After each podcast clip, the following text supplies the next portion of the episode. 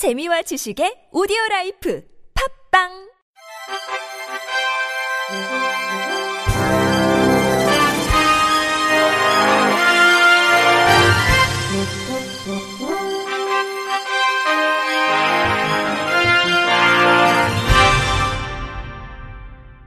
청취자 여러분 안녕하십니까? 5월 30일 수요일 KBIC 뉴스입니다.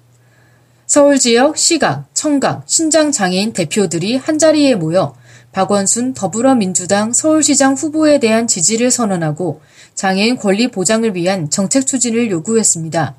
한국시각장애인연합회 서울지부, 서울시 농아인협회, 서울신장장애인협회는 28일 서울시 종로구 박원순 후보 캠프 기자실에서 박원순 더불어민주당 서울시장 후보 지지 선언식을 개최했습니다. 한시련 서울지부에 따르면 지난 6년간 채무는 절반으로 줄었고 복지 예산은 두 배로 늘었으며 일자리 지원, 인권 침해 예방, 이동권 보장 등 다양한 사업이 시행됐습니다. 하지만 서울시 장애인 권리 보장에 미진한 부분이 있어 정책 추진이 필요하다는 게 단체들의 설명입니다. 장애 영역의 어르신들은 비장애인과 어울림 활동 제약으로 인해 통합 경로당 이용이 불가능하고 고령화 시대에 복지 사각지대에서 이중 고통을 겪고 있습니다. 또한 장애인은 대중교통을 이용하는데 어려움을 겪고 있지만 장애인 콜택시나 생활이동지원센터 차량은 턱없이 부족합니다. 지지선언문은 서울시 2,000명 장애인은 박 후보가 장애인 관련 시책을 중단 없이 추진해 서울시 10년 혁명을 완수할 수 있도록 지지를 선언한다고 밝혔습니다. 이어 장애 영역별, 연령별 주간 보호센터, 경로당 시설을 확충하고 장애인 종합 스포츠센터 건립, 서울시 개방형 장애인 정책관 신설, 이동 권리 확대, 농아인 가족지원센터 신설을 추진해달라고 제안했습니다.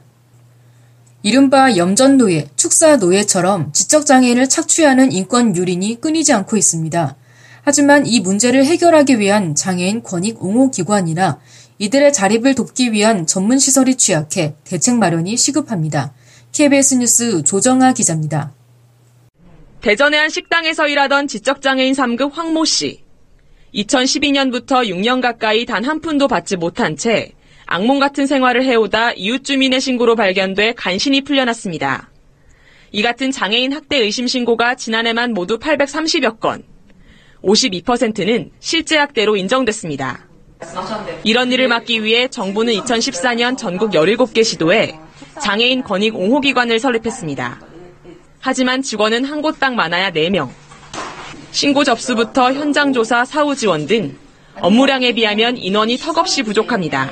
김순영 대전장애인 권익공호기관장. 저희가 나갈 때는 혼자 혼자 나가지는 않아요. 두 명 두 명 짝을 지어 나가야 되는데 전라도, 뭐 경상도 이런 쪽은 뭐 굉장히 범위가 넓잖아요. 배 타고 들어가야 되고 뭐 이러는 경우는 거기는 네 명 가지고 너무 힘들지요. 자립시설도 취약합니다. 전국에 학대 피해를 당한 장애인을 위한 쉼터 7곳이 단기보호시설에 위탁돼 있지만 단순 주거 공간에 불과합니다. 최장 석 달이 지나면 청소년이나 노숙인 쉼터 등으로 옮겨야 해 적응도 어렵습니다. 보건복지부 관계자. 별도의 그런 기능이 필요하지요. 단기거주 시설이 아니고 쉼터로서 별도의 공간이 필요하고요. 일단은 뭐 예전 확보가 중요합니다. 근로 착취에 신음하던 지적장애인들이 허술한 안전망에 떠돌이 신세로 전락할 위기에 놓여 있습니다. KBS 뉴스 조정합니다. 6년 전 충북 충주의 한 장애인 시설에서 의문사한 11살 뇌변변 장애아 사건과 관련해 지난해 대법원이 담당 교사에 대해 무죄 판결을 내렸지만 유족과 시민단체는 여전히 진상 규명을 촉구하고 있습니다. 충주 성심맹아원 김주희양 의문사 사건 진상규명 대책위원회는 29일 충주 성심맹아원 앞에서 김양의 의문사 사건에 대해 법원에 재심이 이루어져야 한다고 주장했습니다. 또 충주 성심맹아원의 공식 사과와 담당 교사, 관계자에 대한 징계를 요구했습니다. 2012년 11월 8일 시각장애인 복지시설인 충주 성심맹아원에서 김양이 의자 팔걸이와 등받이에 목이 끼어 숨진 채 발견됐습니다. 당시 검찰은 성심맹아원 원장과 담당 교사였던 강모 씨 등을 업무상 과실치사 혐의로 조사했지만 김양의 죽음과 뚜렷한 인과 관계가 없다며 불기소 처분했습니다. 이에 반발한 유족이 2015년 7월 21일 대전 고법에 재정 신청을 냈고 이 중 일부가 받아들여져 재판에 회부됐습니다. 1심에서는 강 씨에게 징역 8개월에 집행유예 2년을 선고했지만 2심 재판부는 무죄를 선고했고 대법원도 이를 받아들여 판결을 확정했습니다. 서울시는 오는 2019년 10월 서울에서 개막하는 제100회 전국체전 및 제39회 전국장애인체전에 상징물 입장작을 선정했다고 밝혔습니다.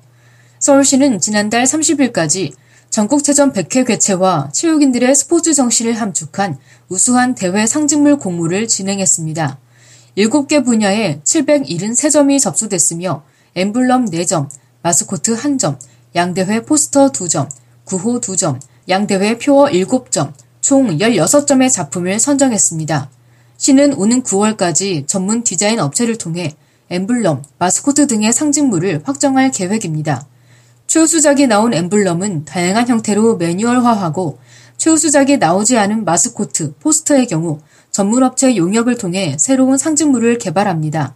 하영태 시 전국체전 기획과장은 이번 상징물 선정을 계기로 내년 제100회 전국체전 및 제39회 전국장애인체전 준비에 본격적인 시동을 걸 예정이라고 포부를 밝혔습니다. 한돈자조금관리위원회는 29일 서울 서대문에 위치한 청정원 요리 공방에서 2018 한돈 나누리 요리 교실을 마무리했습니다. 올해 8기를 맞이한 한돈 나누리 요리 교실은 평소 칼과 불을 이용해 요리를 하기 어려운 시각장애인들에게 요리의 기회를 제공하기 위해 마련된 요리 교실입니다. 총 6회에 걸쳐 진행된 이번 프로그램은 한돈 된장구이, 한돈 떡갈비, 한돈 제육덮밥 등 실생활에서 쉽게 활용할 수 있는 메뉴들로 구성됐습니다. 또한 배운 요리를 가정에서 실습할 수 있도록 시각장애인들을 위해 특별히 제작된 점자 요리책을 제공했습니다. 특히 지난 6회 동안 이루어진 요리 레시피를 바탕으로 제작한 한돈 도시락 300개를 취약계층 어르신들에게 전달하는 행사를 진행해 그 의미를 더했습니다. 시각장애인 참가자들은 요리 교실을 통해 요리에 대한 흥미와 자신감을 얻었을 뿐 아니라 요리를 통해 가족과 소통할 수 있는 기회를 얻었다며 소감을 전했습니다. 자조금관리위원회 하태식 위원장은 한돈 나누리 요리 교실을 성황리에 마무리하게 돼 매우 뜻깊게 생각한다며 앞으로도 다양한 사회 공헌 프로그램을 지속적으로 진행할 계획이라고 밝혔습니다. 인천시 장인체육회는 29일 시체육회 대강당에서 특수학교, 학급 교사, 장애인 시설 종사자, 사회복지사 등 50여 명을 초청해 슐런 생활체육 강습회를 열었습니다. 네덜란드 전통놀이에서 유래된 슐런은 2m 길이의 나무로 된 보드 안에서 하는 핀볼 게임입니다. 지난 2014년 대한슐런협회 장철훈 회장이 국내에 도입해 저변을 확대하고 있습니다. 장철훈 회장은 슐런은 장애인과 비장애인이 함께 공정하게 겨룰 수 있는 스포츠라며 지나친 경쟁에서 벗어나 즐겁고 활기찬 체육 활동이 가능해 특히 장애인들에게 필요한 종목이라고 소개했습니다. 시 장애인체육회 박신옥 사무처장은 슐런이 인천에서 활성화되도록 지원을 아끼지 않겠다고 밝혔습니다. 끝으로 날씨입니다. 내일은 전국이 대체로 맑겠습니다. 아침 최저 기온은 12도에서 19도, 낮 최고 기온은 21도에서 28도로 예상됩니다.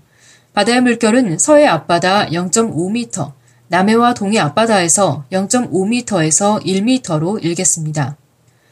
이상으로 5월 30일 수요일 KBRC 뉴스를 마칩니다. 지금까지 제작의 안재영, 진행의 홍가연이었습니다. 곧이어 장가영의 클래식 산책이 방송됩니다. 고맙습니다. KBRC